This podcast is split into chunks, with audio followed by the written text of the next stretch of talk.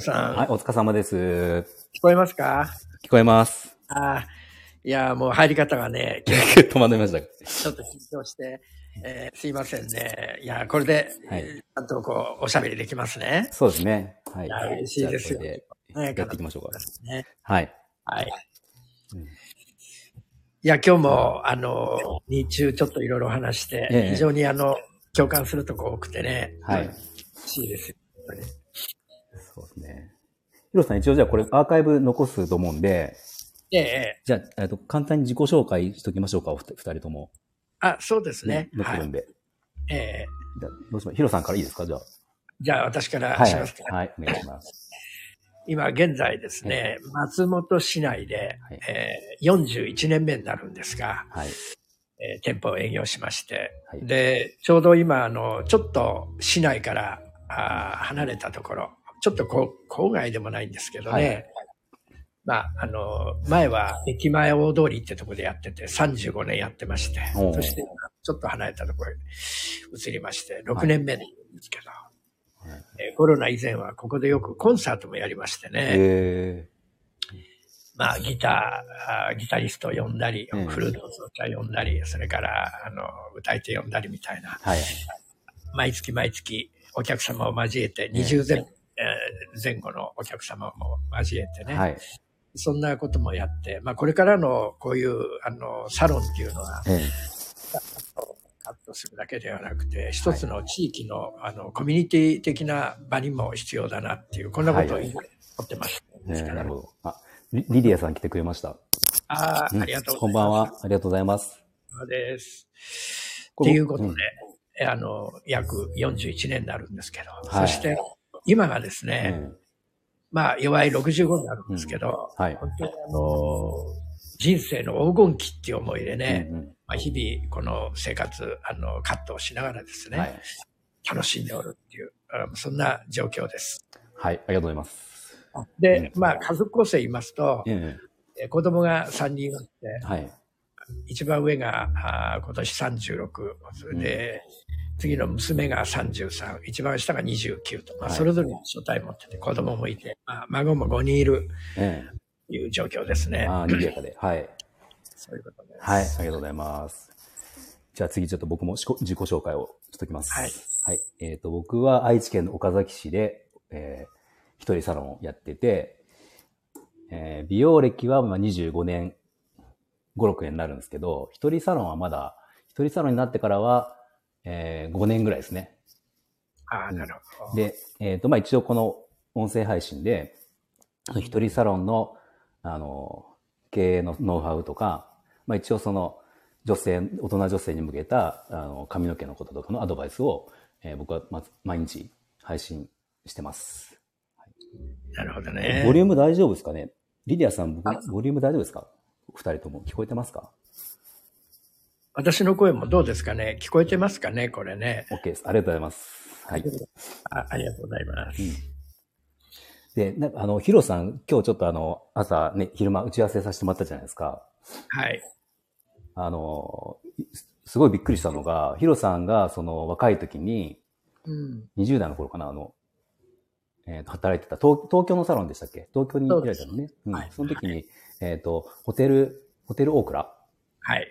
の中にあるサロンにいて、そこで修行されてたっていう話聞いて、はい、で、まあ、東京、その、有名人の方が、まあ、何人かお客様でいらっしゃったっていう話をね、されたじゃないですか。はいはい。で、まあ、東京なんで有名人の方が、あの、見えるのは、そんな珍しくないと思うんですけど、えー、その顔ぶれを聞いてなんか、すごい、ええー、と思ったんですけど、はい、ちょっと、それ、紹介してもらってもいいですか？ああ、そうですか。えーあの最初のお店は理髪屋の米倉っていうね、うん、この業界では、まあ、あの理髪の業界では一番の、まあ、老舗なんですね、はい、で天皇陛下の頭も刈るっていうと、うん、順番になってて、あのさんけんがあって、そのうちのいっけんがその米倉って天皇陛下の頭、はいはい、まあ、そんなお店だったんですけど、うん、来てる面々がですね、うん、まあ、私自身はジョン・レノンの頭カットしたりとか、うん、ジョ、ジョン・レノンですもんねちょっと、ジョン・レノンすごいですよね。あの、ビートルズ解散して、はい、ろくねんほど、まあ、あのフリーでいたんですね。ええ、で、その頃にできた曲が、はい、あれなんです。イマジンって曲なんですけどね。はあ、イマジン。で、大倉に、あの、泊まってまして、ろくがつに来て、はい、で、くがつくらいまでいて、ええ、そして、あの、軽井沢に、まあ、あの、成果のしちがつになると、万平ホテルに泊まってね、はいはい、で、そこで、あの、この、日本のその夏を満喫してるっていう、うん、そういう感じの、あの、生活をしてて、私すごく印象に残ってるのがね、一つあるのが、まあ、ジョン・レノンだからああいうことが許されたんだなと思うんですけど、うん、首の伸びたようなあの白い T シャツに、はい、ジーパンに、それからビーチサンダルで入ってくるんですよ、お店にね。おまあ、普通のものはそんな格好で大蔵かっぽできないんですけど、はいはい、ビッグになるとそういうことも許されるんだなっていうね。まあ、その私も当時はそんなにジョン・レノンっていう人にその特にそのうん、まあ興味がないっていうのもあったりして、うん、でもすごいその時はもうでも有名ですよね、もちろんジョン・レノンはもちろんもちろん有名で、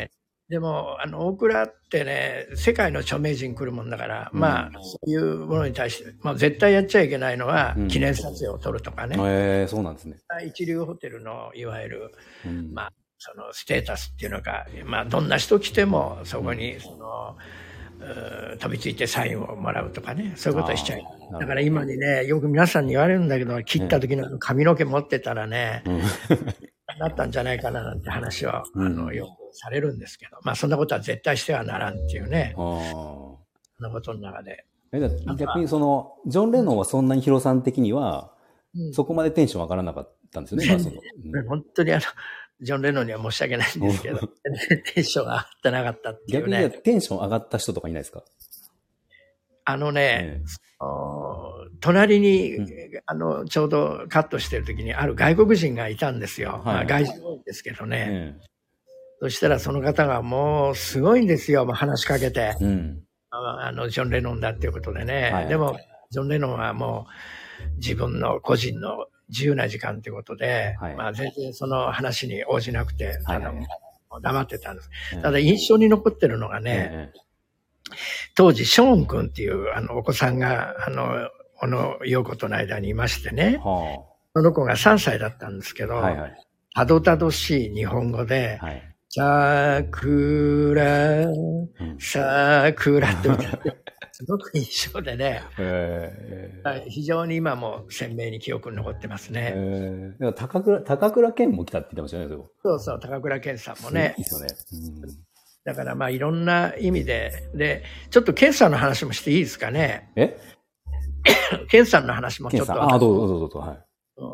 い。人生のね、うん、生きていく上においての一つの私のその柱になったというか、はい、こういう男になりたいと思ったね。はい、あの結構大倉って政財界の、あのまあ、政治それから経済の、まあ、中心ということで、うん、そういう人来る中で皆さん結構ね尊大でね、うん、威張り腐った人が多いんですよ。そういうようなとこ言うとね、はい、我たっとしみたいなね、うん、だけど健さんは年はもいかない、まあ、免許取り立ての受付に立ってた私に対してね、はい、予約をさせていただきました。高倉です、うん、今日はお世話になりますって、まあ、あの渋い声で言うんですよ、はいはいはい、時に私はひっくり返そうになりましてね、うん、私もこれから大人になった時にね、うん、さんじゅう、よんじゅう、ごじゅう、ろくじゅうになった時に、はい、こういう人にあのごがつの涼風のごとくこういう心地いい風を吹かす、こういうことが本当の風格だなってことを五体ににじませたっていうのがこれ強烈な私のね、はい、体験になっとるんですねこれ、うん、そうなんですよ。すごいなんかその、あれですよね、やっぱこう、有名、有名というかそうやって、その時当時でも高倉健さんっていうのはその、もう大成功してるんですよね。もちろん、もちろん、ね。もちろん。はい、なんかそういう人ってすごく、あの、逆に謙虚というか、なんかまあ中途半端にその、例えば芸能人で売れてる人とかで、ちょっと横柄な人もいるかもしれないけど、はい、あの、もう本当にそこまで極めた人って、やっぱ謙虚ですよね。そうですね。うん、なんか、僕昔あの芸能人じゃないんですけど、あの、美容師、うん、美容業界で、まあ、あるその、すごく当時有名だった人と、人がその、ある、まあ、ヘアショーか、なんかのイベントで、なんか楽屋で会った時に、はい、ええ、そう、本当になんか、まあ、もちろん向こうは有名の、有名な美容師で、僕も、僕はその完全にアシスタントの、もう、なんでもない美容師だったんだけど、そのアシスタントに対して、はい、あの、お疲れ様ですって、ちゃんと敬語で言ってくれたりとか、なんか逆にその、僕が本当はしなきゃいけないけど、なんかドア、ドアを開けて待っててくれたりとか、なんかまあ、さすがだなって思ったことあったんで、うんうん、あ、たかこさん、来てくれました。あ、どうも、こんばんは。たかこさん、どうもいつもありがとうございます。コメントもいただいてね、いつもありがとうございます。そうなんですよね。うん、あの、あの、本当にね、カナダさんね、うん、今おっしゃるように。で、もう一つね、うん、ケンさんから学んだのはね、はいはいはい、やっぱりそういう人って群れないんですね。あ、ここの人生を歩んでるな。今日はちょっとさっき私、スタンド エフエム でも喋ったんですけど、はいはい、やっぱり自分を客観的に俯瞰してみるっていう、この常にそういう習性を見つけておるっていうのかね。うん、はい、だからおごり高ぶらないし、どんなにもてはやまされても有頂天にならないっていうか、自分の軸がきちっとぶれない軸を持っておるっていうのをね、うん、すごく感じましたね。それが本当に大人だなと思いましたね。うんうん、きっとあの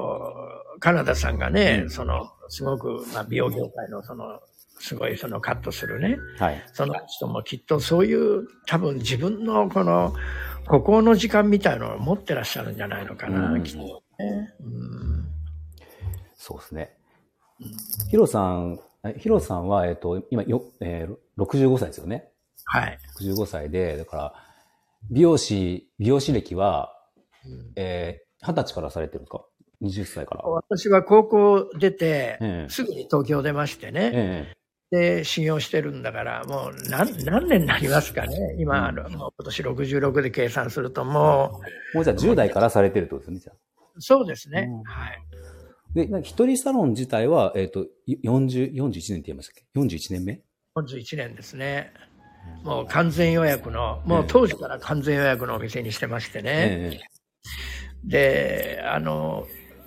なんで一人サロンをしてるかっていう話、うん、それ聞きたかったんですか？はい、そうですよ、うん、これなぜかっていうとですね、これ我々の、はい、この業種自体を考えたときに、あのカナダさんもよくお分かりになると思うけど、はい、お店につくっていうよりもお客様っていうのは人につくじゃないですか。はいはい、そうですね。ね、ね、えー、腕のいいその人気のまあ理美容師さんがこう辞めるとですね、はい、あのスタイリストが辞めるとみんなついていっちゃうじゃないですか。そうですね。そうするとね、店舗展開を図って、うん、大きくしたからって、あまりメリットがない業界なんですね、これ。はい。はっきりしたところ言うとね。はい。は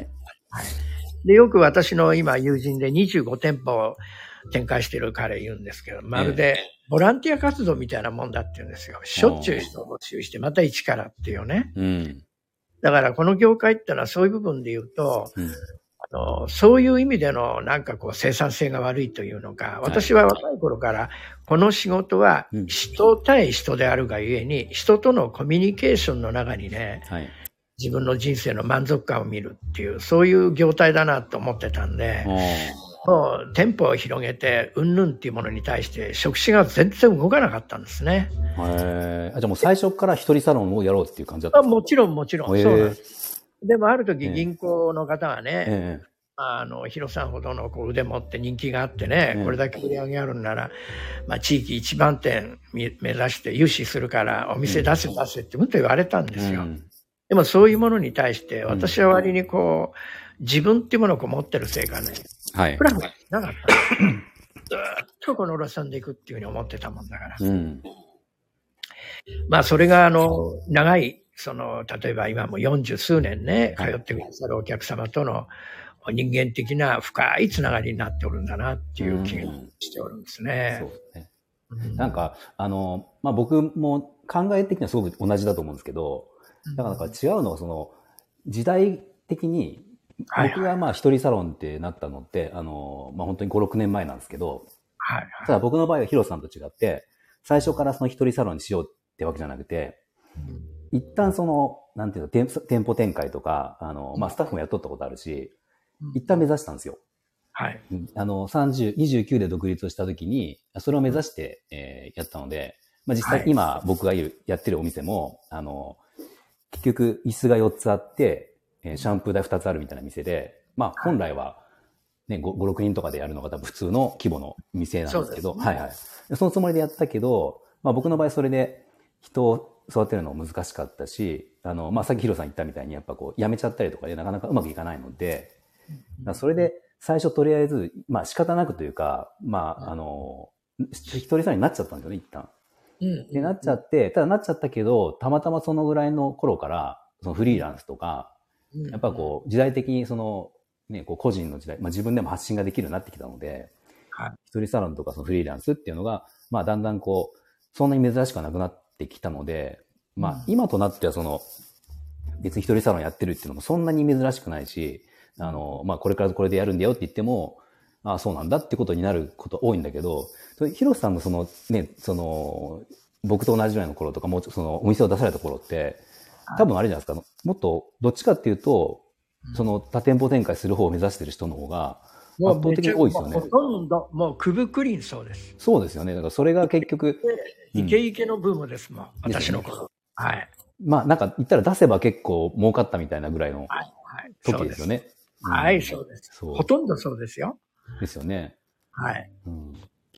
ところがそういうお店今ね、うん、本当に残ってるところほとんどないんですよ。悲しいんです。そうなんです。うん。それでね、うん、私その、まあ、こうやって一人サロンやってて、はい、今つくづく私がね、あ、良かったなと思うことは、うん、本当に一人一人とこう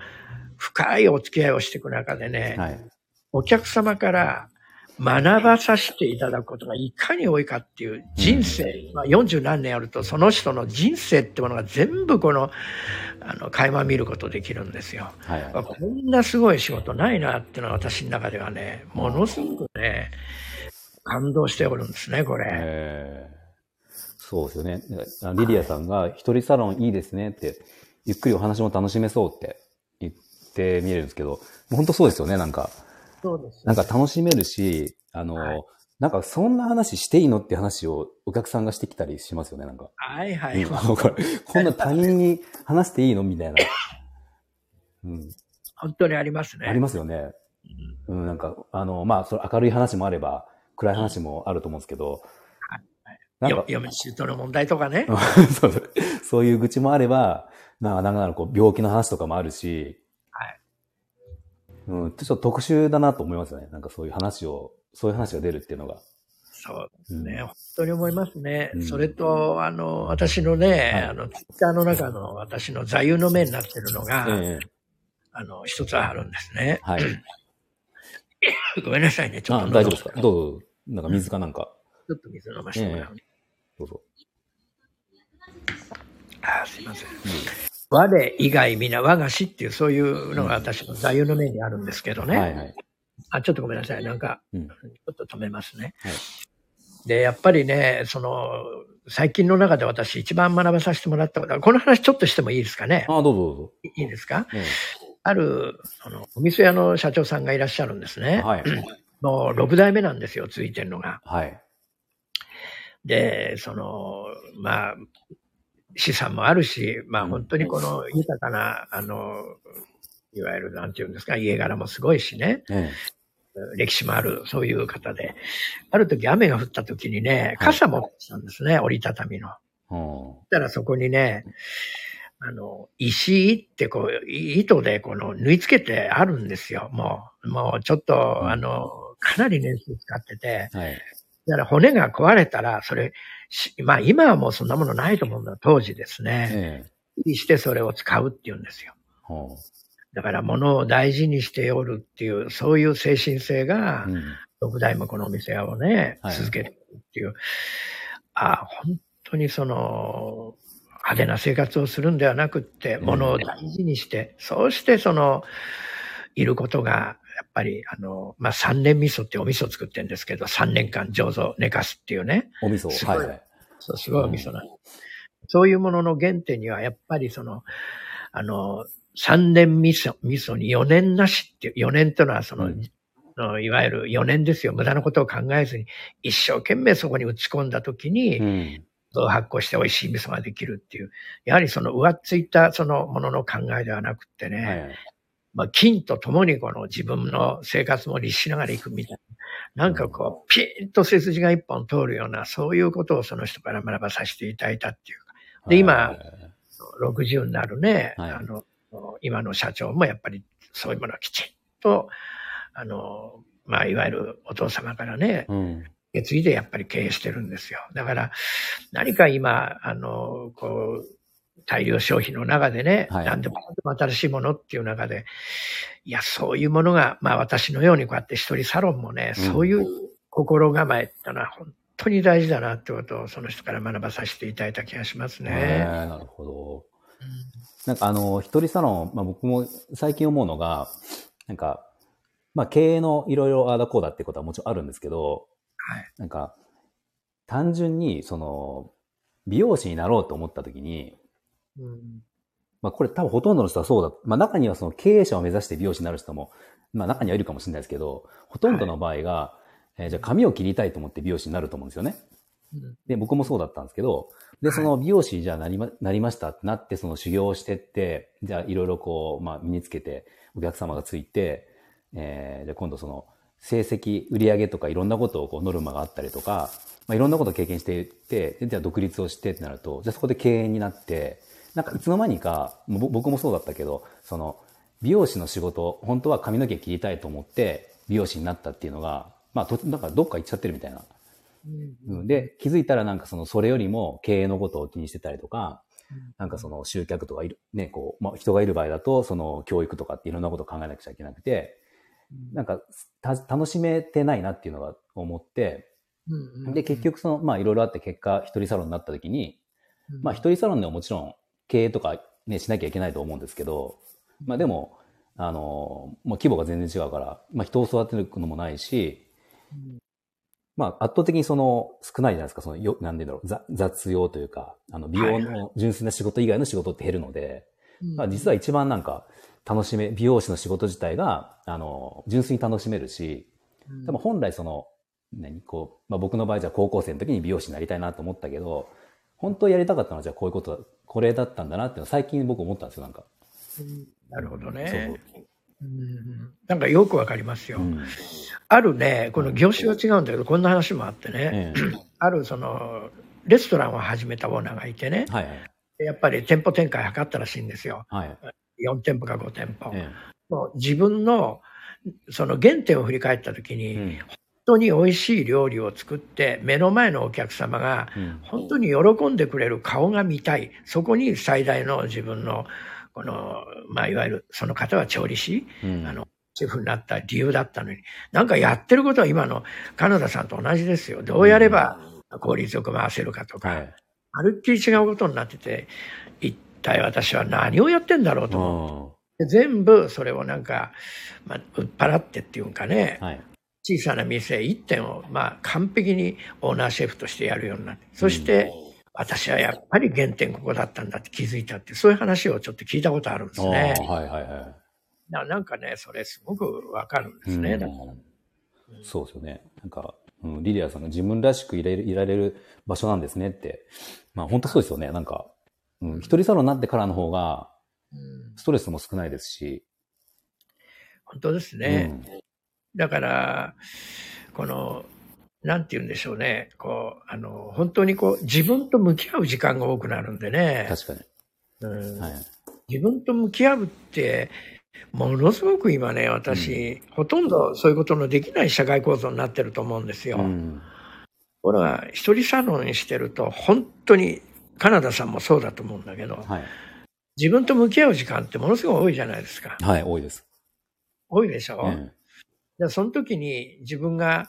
あの、やっぱりこう一人でいる時に人間ってものすごく、あの、自分の内面を深める要素ってあるなと思ってましてね。はい、だからそういうことが今度接客にも全部生きてくるっていうかね。ああ、そうですね。えーうん私よくあのスペースとかこういうところでも観察力って話をよくするんですよ、うんうん、自分を俯瞰してみる意識がお客様に対してもねやっぱり観察力が出てくると今日どんな心持ちでこう今日はここへ来てくれてるのかな、うんまあ、すごく嬉しいことがあって聞いてもらいたくておしゃべりしたい気持ちなのか、うん、それとも非常に疲れてるんでね、はい、だりした気持ちであの、心を休めたい思いでいいのかなっていうようなことが、なんか瞬間に入ってきた瞬間に顔を見て、それがわかるっていうこともね。うん、ああ、はいはいはい。そんな要素だなって私は思っておるんですね、うん、これ、うん。それすごいわかります、僕もなんか。うん。な、な、な、なんていうんですかね、こう。別に心理学を学んだことはないんですけど、うんうん、なんとなくその、なんていうんですか、直感というか、ね、うん、なんか違いますよね、その、はい、えー同じお客さんでも、先月の時とじゃあ今月違ったりとかもするし。はい、はい、もう全然違いますよね。まあなんかあったんだろうなみたいなぐらいの分かるぐらいのことありますもんね。うん、あります。うん。だから、金田さんもそうだと思うんだけど、その人の体調まで分かっちゃうじゃないですか。うん。なんそうですねな。なんとなく、うんうんメ。メンタル的にちょっと今落ちてるんだろうなっていうのもなんかあるし。うん。うん、でなんか、気のせいか分かんないですけど、あの、そうコロナの、うんまあ、今だいぶ落ち着いたけどね、コロナ始まった頃、始まって、まあ、結局さんねんかんあったわけじゃないですか。うん、そうなんかさんねんかん、このさんねんかんの中で結構お客さん見てると、うん、まあ聞いてはないから分かんないですし、具体的なことは分かんないけど、なんかそうやって今の話で言うと、ちょっと落ちてる人って結構多くなかったですかなんか。いやー、すごい多かったですよ。ね、思いますよね、なんか。はい。本当に、ちょっと精神をやられちゃってる方ってのは多かったんですよ。うん、ですよね。はい。で、ある、あの、お客さんのお嬢さんかなんかがね、はい、なんかあの、な、なんですか、あの、今、えー、オンライン授業っていうんですか、うんうんうん、学校行って友人との触れ合いがないんでね、はい、ちょっともうまるっきり落ち込んじゃって、うーん家からもう引きこもりみたいになって全く出なくなっちゃったっていうね、はい、どうしたもんかね、なんて相談向けたりしたことありますよ、やっぱりね。へーまあ、親御さんにしてみるとやっぱりそういうことってすごい心配ですからね、うん、今リリアさんも美容師さんってセラピストですねってこうコメントくれます、うん、まさにそういう要素ちょっとありますよねこれね、うん、あると思いますね。でも特に一人サロンの場合は本当に二人っきりになるんでなんかよりちょっとそれがさっきも言ったみたいに内容的にちょっとこう濃かったりもするんで、うんうん、なんかあの変な話ちょっとこうなんていうんですか、落ちてるお客様と接してるとちょっと疲れちゃうみたいなのがありますもんね、なんか。あります。ありますよね、やっぱ。ありますよ。うん、まあそういうとこは寄り添いながらも、うん、何か少し前向きになるようなね、はい、話題を振ってみたりとかね、はいはいはい、そんなことをよくやるんですね。私ってね、うん、結構あの意味なし言葉よくバカみたいなことを自分であの使うんですよ。はい、例えば。最高なんて言って、最の高、高の最、この最、最高とかね。バカみたいなんですよ、知ってね、うんで。顔だけ見てると、とてもそんなこと言えない。まあ、ちょっとね、あの、うん、いかついような顔してるのに、喋ると全然違うんですね。うん、本当そう。ヒロ、最初ヒロさん、まあ、今回のこのコラボも、ヒロさんが、ね、誘っていただいたじゃないですか。はい。で最初あの、レターいただいた時も、とりあえずその、プロフィール写真見て、ちょっと怖い人なんじゃないかっていう、なんか、ね、なんか、イタリアンマフィアみたいな。そうなんです。うん、そんな、もうオールバックで、そう、そんなイメージあったんですけど、はい、まあ、それで、あの、そう、配信を聞かせてもらって、すごい優しい、まあ、話し方も優しいし、はい、なんか、こうやって、その、そこの惹かれてお客様がついてるんだなっていうのがすごい想像できた感じでした。ね、うん、写真だけ見たらめっちゃ怖かったですけど。うん。それでね、私ね、あの、カナダさんね、ええ、そういうこと一つあってね、はい、例えばレストラン行くじゃないですか、ええ、のね、そうするとみんなちょっと一見、まあ今の時期だと私黒のトレンチ着るんですよ、革の。おうおうおういつも帽子をかぶってるんですよ、ハンフリーボールみたいなね。はい、ああ、タコさん、はい、またあの戻ってきてくれてありがとうございます。うん、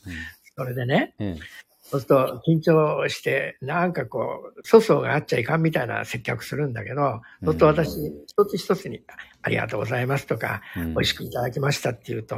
え、この人結構いい人じゃないみたいなね、だんだんにほころんでくる顔を見るのが結構面白くてね、はいはい、そういうことしょっちゅうありますね、私。うん、まあ、ギャップがね、いいですよね。ええー。あ、お寿司さん、こんばんは。ありがとうございます。あ、こんばんは。どうもです。嬉しいですね、こうして来ていただいて、ね、嬉しいですね。そう、今日初めてだったので、どのぐらい来てくれるか分からなかったんですけど。そうですね、うん。私も何しろこういうコラボ初めてでね、入り方も手こずってって最初。そうですよね。からさ、綺麗しちゃいました、うん。もう本当に入ってくるのかなって一瞬思ったでしょう。うん、ね、ちょっと思いましたね。ね、本当にそうそう。これで勝手が分かりましたんで。そうですね。うん、なんかヒロさんに僕、そう、すごい聞きたかったのが、はいはい。あの、まあ、要はその一人サロンで言ったら大先輩じゃないですか。にじゅうねん、ね、以上、はい、にじゅうねん僕よりされてるんで、はい、一人サロンってその、まあ、魅力は散々さっき喋って、いっぱいあるんですけど、はい、やっぱりその、一番不安なとこって、多分これ一人サロンやる人ってみんな思ってるんですけど、はい。その、まあ、一番のデメリットって自分が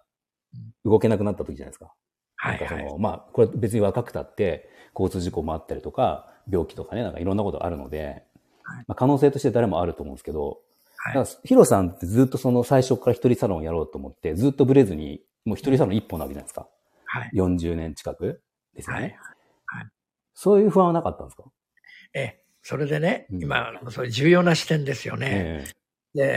で、やっぱり体壊したら終わりじゃないですか。終わりですね。はい。医者も弁護士もみんなそうだと思うんですけど、えー、そういう部分で言うとね、だから私はね、ちょっと失敗談を話すと、はい、投資なんかもやってみたことあるんですよ。あ、はいはいはい。例えば株もやったしね、はいはい、いろんなことやって、それで、まあ、せんまんも、もうちょっとかな、焦がしちゃった経験もあるんですね。えーで、その、今はもう売り上げなんかいい時に買ってガカーンと下がってんですよ。でも、割に日々の生活ってものに対して決して派手にすると、まあ、カナダさんもそうだと思うけど、例えば今カナダさんひゃくまん上げてても、これもうちょっと年齢来ると、ガクーンってこう下がるのはもう目に見えてると思うんで、一人でやってる分にはね。だから、特に経営者ってのはね、一つ絶対にね、あの、派手な生活をするってことはもう絶対やっちゃダメなんですよ。これは私、あの、自分でそれは分かってたんで、はい、だから服なんかにしても全部古着のコーディネート、うん、おしゃれ大好きなんですけど、あおしゃれですね、はいで。そういうふうにして絶対にその、無駄なお金はかけないっていう、うん、そういうことっていうのはね、自分の中にこうずっと自分の生きる姿勢にしてたんですね、これね。うんそれともう一つね、うん、まあ今後のことを考えたときにはね、はい、やっぱり、そのもう今、カナダさんも多分感じてらっしゃると思うけど、はい、あのまあ、我々のこの仕事で、いくら忙しいって、まあ、稼げる限界ってあるじゃないですか。ありますね。はい、ありますでしょ、はい、でまあ、私も指が、関節が曲がっちゃうほど、まあ、働きすぎて、あの、いるんですけど。はい、でね、やはりその、ある程度、うん、あの、こういう一人サロンのオーナーっていうのはね、まあ、その、なんて言うんですかね、金融に対してもちょっと勉強をしてね、はい、そういうことをバックボーンとして持っておるってことは重要だなって今思ってるんですよ。まあ私もちょっとある仕掛けをしてね、うんまあ、そういうものがあるがゆえに割に安心をしてね、うんまあ、日々の生活を楽しみながら、あ、無理なく、自分の体に無理なくできるっていう、そういうことも今後すごく私、あの、私の息子ぐらいな、あの、美容師でね、はい、あの、ある、群馬県のある美容師が私のとこよく来るんですけど、はい、で、やっぱり中古のビル買ったりして、ごせんまんぐらい借金してやってるんですね。うん、だから、もう売り上げもいい時は、あの、に、さんにん使ってさんびゃくまんぐらい上げてたのが、もうこのコロナに入って、ここに下げて、ガーンと下がって、うん、今一人サロンしてるんですね。はいはい一つ買ってたんだけど、はい、でそういう経営者が実実に多いんですよ。これ飲食店も含めた話なんですけど、うんええ、だからある意味で言うと今後こういう一人サロン、飲食店も含めてですね、はい、やっぱりそういうことの後ろ盾みたいなことは少し学んでいく必要があるのかなっていうのは私感じておるんですね。これ美容室オーナーってでも一旦派手になりがちですよね。ちょっと成功すると。いやーそうなんですよ、ね、あの外車乗るとか、はいはいはい、時計買うとか、はいはいはい、それそういう人本当にね申し訳ないくらい一件も残ってないんですよ。はい、僕もそのさんじゅう、さんじゅうで独立した時にやっぱり一旦そこ行ったんですよ。やっぱそこに憧れがあったし、わかります。うん、ちょうどその時代的に多分僕の世代っていうのはその、まあ、バブル時代っていうのがあの。社会人になってないんですよ、まだ。だから僕は学生、うん、高校生ぐらいの時は多分世の中でいうバブルで、はい。んで、その、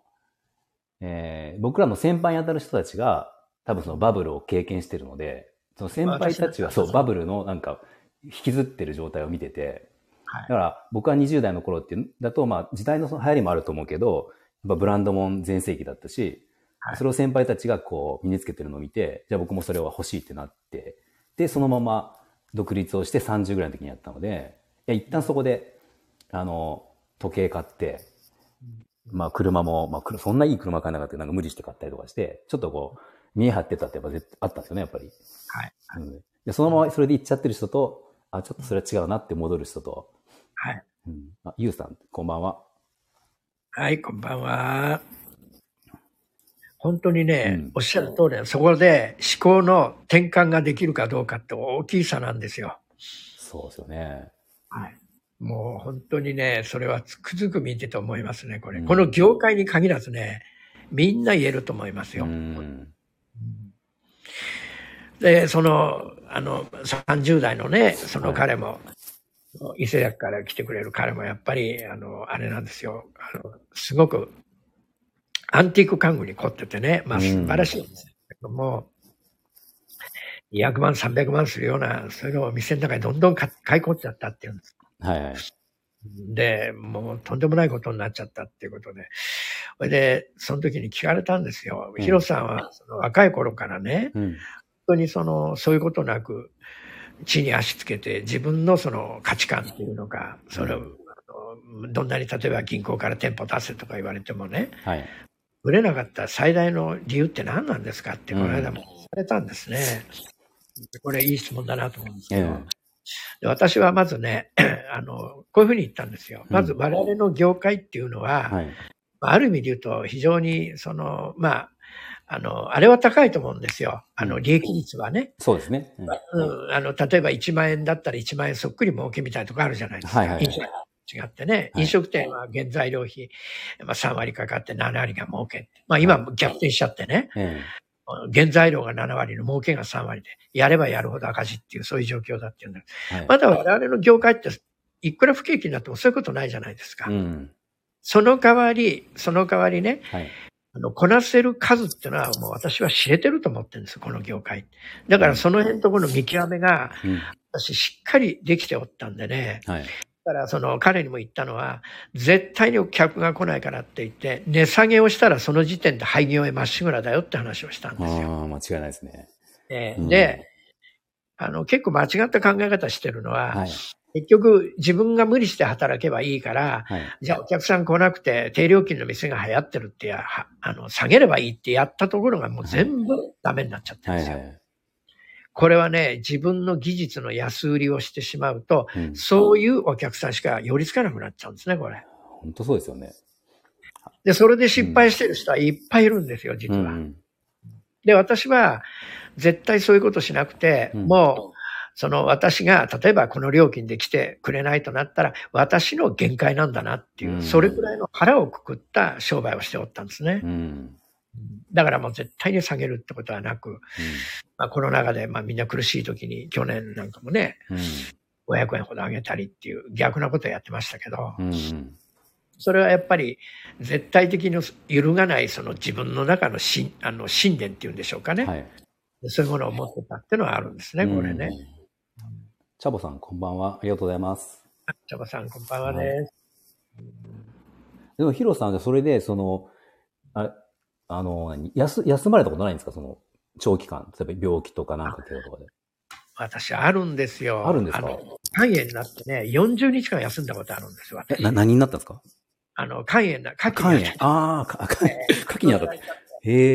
え。もう、劇症近くなっちゃってね、ええ、もう、生きる死ぬまで行っちゃったんですよ。さんじゅうろくさいの時だったんですけど。え、カキでそんなになるんですか生きる死ぬまで。っていうのはね、私の場合はね、うんまあ、ストレスの塊になってて、うん、いわゆる肝機能障害を起こしてたんですよ。えー、自身がね。えー、で、まあ、脂肪肝だったんですね。はい、解毒作用ができなかったってことだと思うんですよ。うん、そういうとんでもないことをさんじゅうろくの時になって、うんああの、よんじゅうなんにちかんも休んだんですよ、私ね。まあ、その時所得保障ってのに入ってたもんだから、あまあ、金額的にはなんとかね、はいはい、それで来たんですけど、うん、だから、一人オーナーサロンっていうのはそういうものもあるって、うん、じゃあ、で人をたくさんこうやるでしょあの、使うでしょ、うん、そうすると、この人件費とその、いわゆるバランスですよ。で、それが崩れて逆に大借金になっちゃうってとこもあるから、その辺のさじ加減っていうのはね、自分の中でどうするかってことは、やっぱりそれも経営センスだなって私は思ってるんですね、これ。うんうん、でもその、その時だけなんですか、休まれたのって。いや、うん、あ,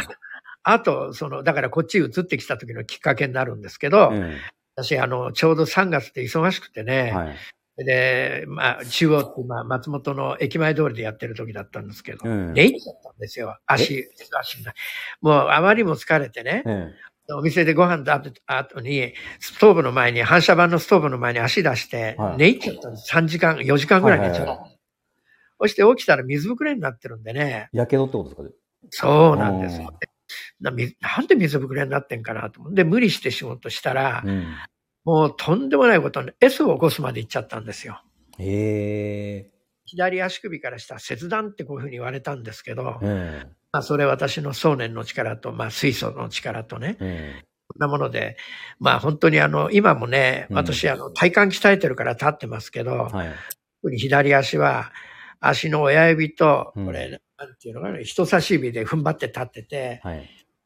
薬指とあの中指ですかこのさんぼんほとんど筋切れてるから全然動かないんですよ。へー体幹もものだから私もスペースとかこういう中でも体幹体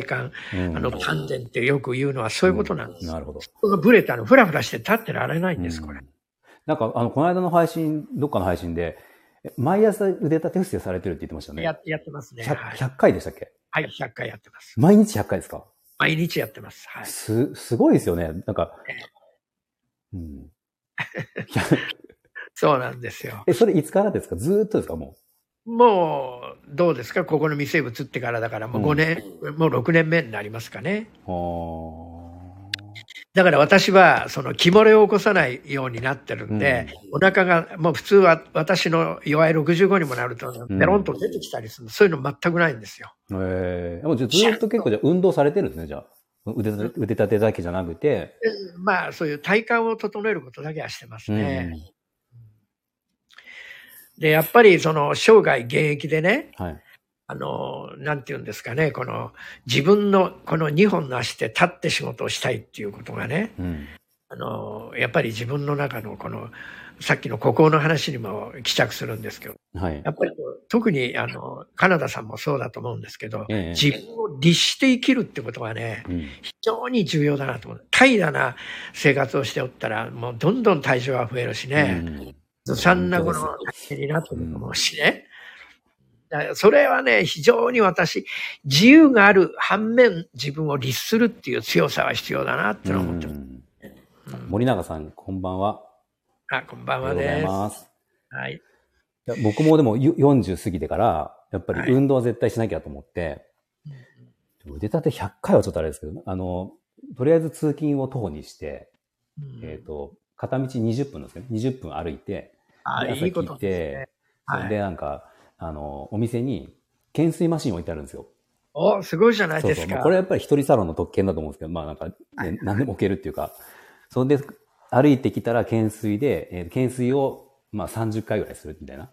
ことはやってるけど、ひゃっかいってすごいですよね、本当ね。いやいや、懸垂に比べたらもう全然お恥ずかしいぐらいですよ。いやいや、ひゃっかいって、だって、ね、年齢だってね、その、にじゅうねん、僕のにじゅうねんごですからね。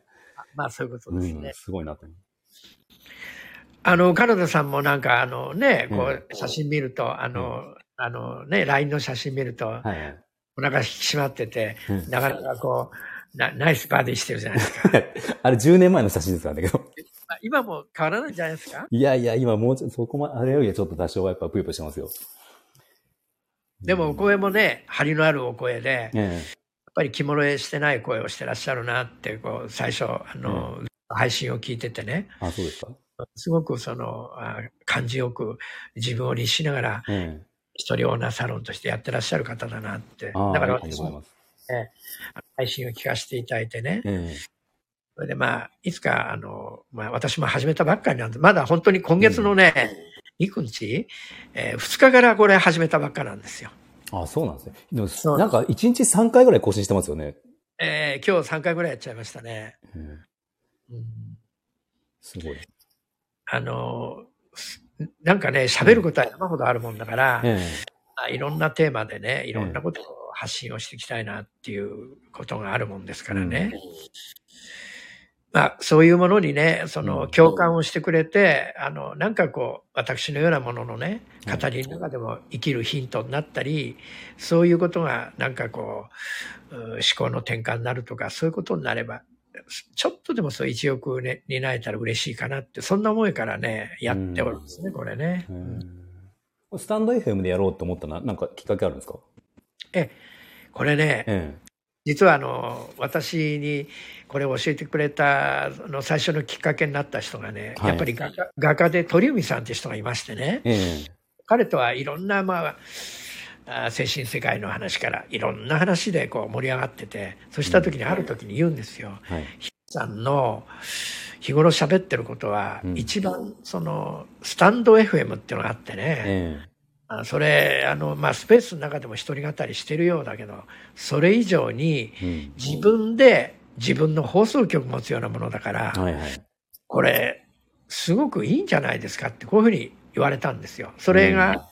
ろっかげつぐらい前ですかね、えー、でもやり方機械音痴で分かんなくて、えー、ろっかげつの時は流れてそして、まあ、またある方がね、えー、あのツイッター上であの知り合ったフォロワーさんがあの私もスタンド エフエム 始めましたなんつってね、はいはい、それを送ってくれたんですよ。これでなんかいじくってるうちにあのできてね、これで今月のふつかから始めたっていう、もうまさにね本当に初心者も初心者も親なんです、はい、初っ端からなんかライブ配信でしたよね確か。分かんないからね、ねおバカをやるというね、いやすごいなと思ってもうね笑っちゃいますよね。でもね俺でもね、しょっぱなからね、はい、なさんだったかな、入ってくれたんですよ。へー。びっくりしちゃったんですけど。うん、あ、ライブ配信って分からずにやったんですか、最初。おっしゃる通りなんです。あ、そうなんですね。分からずに。だからね、分からないからこそできたってとこですよ。ああ、なるほど。まあ、漫画のような話ですよ。うん、まあ、それできちゃうのすごいですけど。バカかってとこはよく分かるでしょ、これね。ね。まあ、怖い。怖いもの知らずみたいな変なとこあるんです、私はね。ああ、すごい。ツイ、えっと、ツイッターのスペースもやって、YouTube もされてますもんね。YouTube ももう今、うん、えー、動画がどうですか、ななじゅうに、さんぼん上げてますかね。あ、そんなにあるんですか？はい。ああ。まだ人数はね、うん、大したことなくて、登録者ひゃくろくじゅうごめいしかいないんですけど。いや、でもやってることがすごいですよね。ええー、まあまあ、うん、あの、でね、で、なんでそんなことしてるかっていうと、うん、まあ私が死んだ時にね、えー孫たちが、うん、あの、おじいさん、こんなことを言ってたんだって、うん、まあ、その一つの私の人生の記録誌になればいいなっていう、はい、そんな思いでね、やってんですよ。うん、へー。まあ、人生の、自分の生きた人生記録誌みたいなね、あれ残るじゃないですかね。うんうん、だから、子供たちにも言ってんのは、葬式の時に坊さんとかそういうものは呼ばなくていいから、うん、まあ、YouTube でも見てね、うん、で、あの、酒盛りをして、あの、あれを、その、もう、本当にある意味、あの、白黒のあの、葬式のあれじゃなくて、私は、うん、あ赤と、あの、白でね、はい、あの、祝ってほしいぐらいの、私はそういう人生を歩んでるっていう、そういう方がいるんでね。はいはい。うん、そうなんですよ。うん、これ昔だったら、あれですよね、美容室でいると、その、何、一人サロンじゃなくて、大手の、まあ、人がたくさんいるところとか、まあ、ね、企業とかになってるところだと、やっぱその、なんですか、資金力もあるし、まあ、今はその エスエヌエス がメインだと思うけど、僕らが若い時だったら、雑誌とか、雑誌に載るとか、まあ、テレビはあんまなかったけど、やっぱ雑誌に載るっていうのが一番、その美容師の中で、ちょっとしたステータスというか、なんかそんなあったじゃないですか。そうですね。ね。で、なんか、その時だと、雑誌に載ろうとすると、お金を出すか、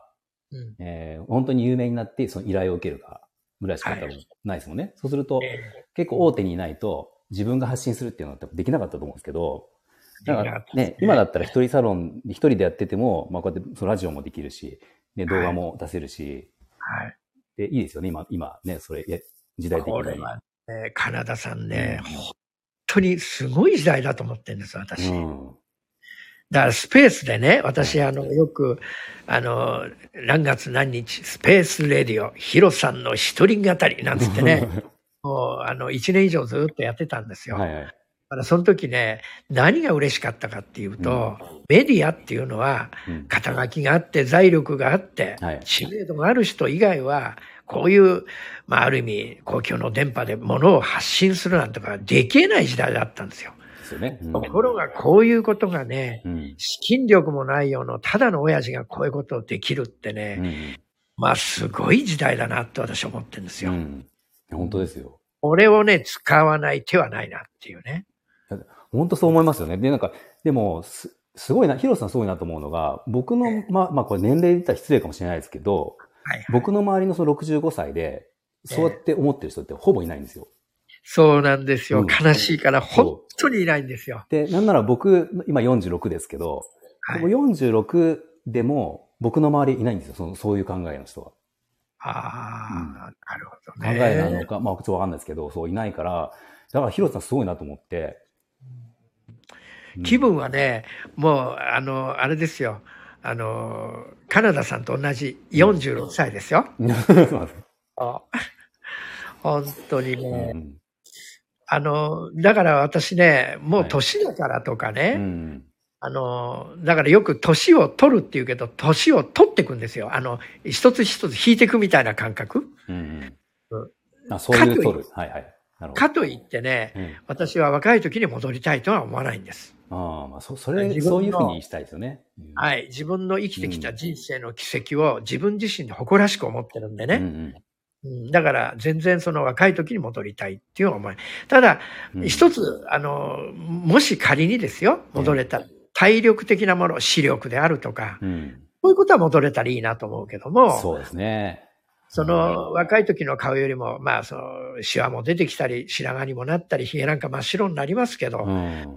それとはまた違う、円熟味っていう部分で言ったら、うん、和菓子に負けないね、うん、そういうものが出てくるんでね、うん、それは私、これから非常に大事にしていきたいなと思ってるんですね。うん、それ大事なことだなと思ってね、本当に。うん、でね、うん、あの、カナダさんね、はいはい、ちょっと私ね、目標の人がいるんですよ。うちのお客様でね、ええ、すごい人がいてね、はい、あの、明日もまたお行き合いするんですけど、ええ、あの、井筒さん、もう名前出しちゃいますよ。もう有名人だからいいからね、はいはいはい、もうどんどん出してくれっていう、井筒真一さんっていう人がいてね、はい、その人はもうよんじゅうねんうちのお店に通ってきてくれてる人で、はい、ストラバリウスっていうあの、世界的な名器って言われるさんおくえんするあの楽器ですよ、バイオリン。はいはいはい。あれと、あの、カーテンの向こうで引き比べて、ローマ大会でゆ、あの、勝った人なんですよ。へぇー。すごいんですよ。現在、えー、はちじゅうななさいで。バリッバリなんです。それを作ってるんですよ。あ、制作、今、ネットで今見たんですけど、ええ、あの、白髪頭の、そうです、そうです。グレイヘアの。はいはいはい。はい、はい。へぇー。すごい人なんです。で、息子さんは、うん、キャンドル・ジュンって知ってますかね、有名なあのキャンドル。ああ、わかりますわかります。広瀬涼子さんと結婚したね。ええ。お子さんはキャンドル・ジュンさんなんですよ。え、この水津さんの息子さんがキャンドル・ジュンさんですか？次男坊がね。ええー、そうなんですね。長, 長男は、うん、あの、あれなんですよ、その、お父さんの後継いでね、バイオリン作ってるんですけど。えー、え、この方何歳って言いましたっけ？ はちじゅうななさいです。はちじゅうななさいですか？俺今写真見てますけど。えー、めちゃめちゃ若いですよね、見た、見た目。ね。だから私よく彼のことを和製アランドロンつってんですよ。うん。かっこいいです。ね、いい、いい男でしょ？ええ。ええ。はちじゅうななには見え、全く見えないですね。見えないです。うん。意気揚々としてるんですよ。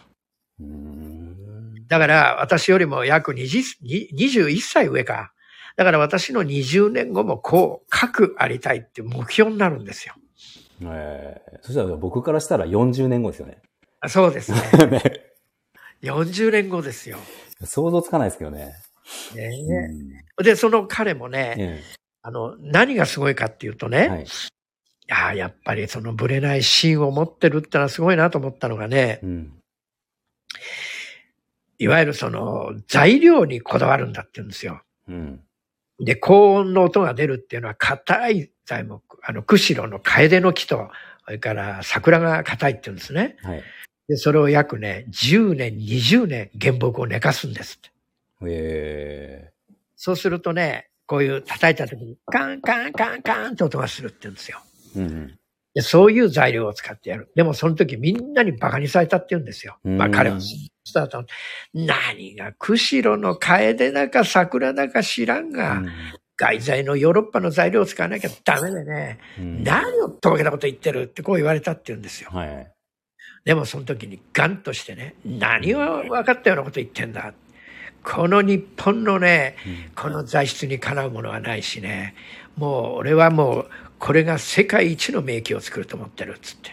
うん、でその彼曰くね、うん、まああのローマ大会、この間 の, あの日本でやった時はあのにたいいちで、まあ、負けた格好にはなったんですけど、はい、でも今いっきにひゃくまんで世界からあの音楽から受注生産来てるんですよ彼のとこ、うんうん、だからやっぱりそうやって目標を持ってね、生涯現役ではちじゅうななさいってすごくないですかこれね。いやすごいですよね、本当すごい。よくなんかお客さんと喋ってて、えー、まあ僕はずっとじゃあ現役でやりますって話をすると、じゃあ何歳までやるのって言われるんですよ。はいはいはい。で、言われて、言われてなんかなかなか何歳までやるんでしょうねっていつもこう、ののなんていうんだ、濁すんですけど、はい、わかんないですよね。なんか で, できるかどうかってのは正直のところ、うん、でもなんかヒロさんとこれ話できてすごい思ったのが、ヒロさん見てると全然その い, いけるんだなっていう、こうやってやってる人がいるから、っていうなんか本当に、だからちょっとお話できてよかったんですよ、僕は。そうでしょう。うん。うん、でね、カナダさんね、その手はもう関節曲がって、もうなんか変な手になってるんですけど、うん、カットの精度はどんどん上がってるんですよ。へえ、そうなんです。それは不思議なんで。だってね、関節だってもうこわばってたりするのに、どうしてカットの時になるとこうやって動くんだろうって自分でも不思議なんですよ。うん。やっぱりこれプロ根性なのかね、うん、何かよくわかりませんけど、うん、やっぱりね、伊豆さんも言うんですよ、左の中指あの切断して切り落としちゃってたりするんですね。へー。だけどいい仕事してね、でカンナもね、うん、ものすごい種類のカンナがあるんですよ、はい、工房見に行ったことあるんですけど、はい、うん、ヒロさんじゃカットが一番好きですか、技術の中で。あ、私はカットが一番好きですね。ああ、僕も一緒です。結構だから一人サロンの人ってそういう人多いかもしれないですね。あ、多い、多いと思いますね。うん、はい。もう本当に私は男性のあの薬剤がね出てくるブロースっていうああいう短いのから、はい、超ロングの頭からね、はい、あ、何でもできちゃう人だから、うんうん、まああの女性がもうはち割、ま、もうちょっと男性が来てくれるといいなと思うんですけど、男性はね悲しいからね、うん、柳田さんね。うん、お財布を奥さんにいられてるじゃないですか。あ, あんた安いところに行きなさいってなってね、うん、なかなか厳しいんですよ。だから、まあ、あの、うちに来る男性っていうのは大学教授、あの、医者、弁護士、あの、会社経営とか、そんな人しか来てないから、サラリーマンの人って一人も来なくなっちゃったんですよ。うん、あ、そうなんですね。これが、まあね、あとこういう話もあるじゃないですか。うん、デパートからも紳士売り場がなくなったとかね。あ、男の人は消費の対象から外されちゃってるっていうのは、なんか寂しい、お寂しい限りだなと思うんです、うん、ね、うん。最近またちょっとあれですよね。ちょっとなんか復活というか、なんかあの ね, ね、化粧品とかでも男性の、大人の男性向けって、注目されてたりするじゃないですか。そうですね。ね、またも、うん、だから私はその、髭もいつも整えるとか、うん、ちょっとこう、粋に見える、小粋に見えるファッションするとかね。はい。そういうことが、まあ私にとってのこのサロンっていうのは、サロンワークはステージだと思ってるんでね。うん、あの、で、一回ね、そういえばね、そうそう、うん、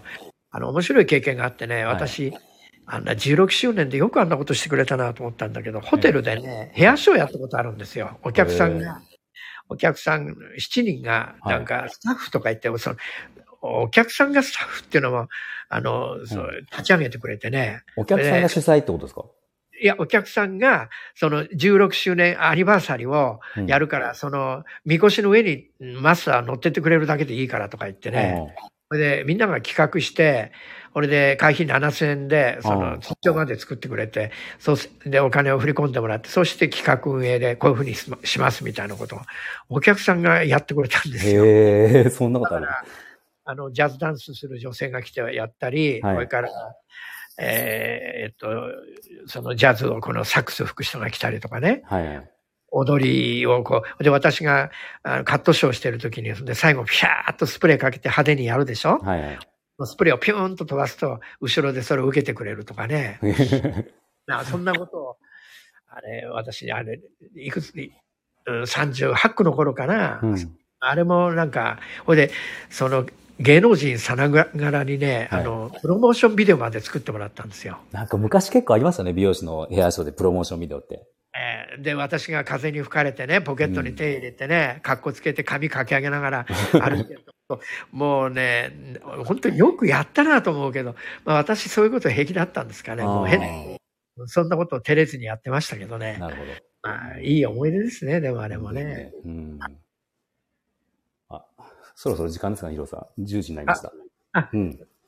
いい、まあ、話せば、まあ、いくらでも話はね、ね、好きないけど。足らないですね、時間が、ね、うん。なんかあっという間でしたね。ね、早いですね、いちじかんって。ね、うん、ね、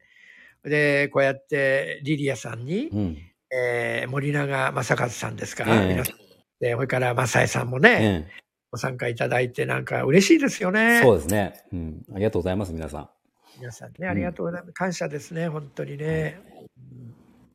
あの、ヒロさんの配信はあれですよね。まあ、ちょっと僕はどっちかというと美容師、美容師的な内容とか経営の内容が多いですけど、ヒロさんの配信は、ちょっとあの、もっと深いというか、はい、ね、こう、経験されてきた、結構ためになる話が多いんで、はい。ね、またフォローしてもらえるといいかなと思うんですけど。えー、ありがとうございます。うん、ね、はい、えー、リリアさんも、それから、うん、えー、っと、あの、森永さんですかね。ね、あの、あの今後、あ、あの、リリアさんフォローしていただきまして、あの、ありがとうございます。私もフォローさせていただきますのでね、うん、これをご縁に本当によろしくお願いしたいなと思います。はい。はい、またじゃあ、あの、ね、ちょっと機会ありましたら、ぜひ。はい。まただいにだん、だいにだん、だいさんだんできたら嬉しいですね。はい、ぜひお願いします。はい、はい、ありがとうございます。今日本当にあの、えー、こうしてね、あの、あの、二人のコラボをこうやって、あの、やっていただいてね、はい、あの、カナダさんに本当に深く心より感謝申し上げます。とんでもないです。ありがとうございます。こちらこそ。はい。はい。はい。じゃあ、皆さんありがとうございます。今日は。はい。聞いていただいて。皆さんどうもありがとうございました。はい、ありがとうございました。ありがとうございます。お願いします。はい、失礼します。はい、失礼します。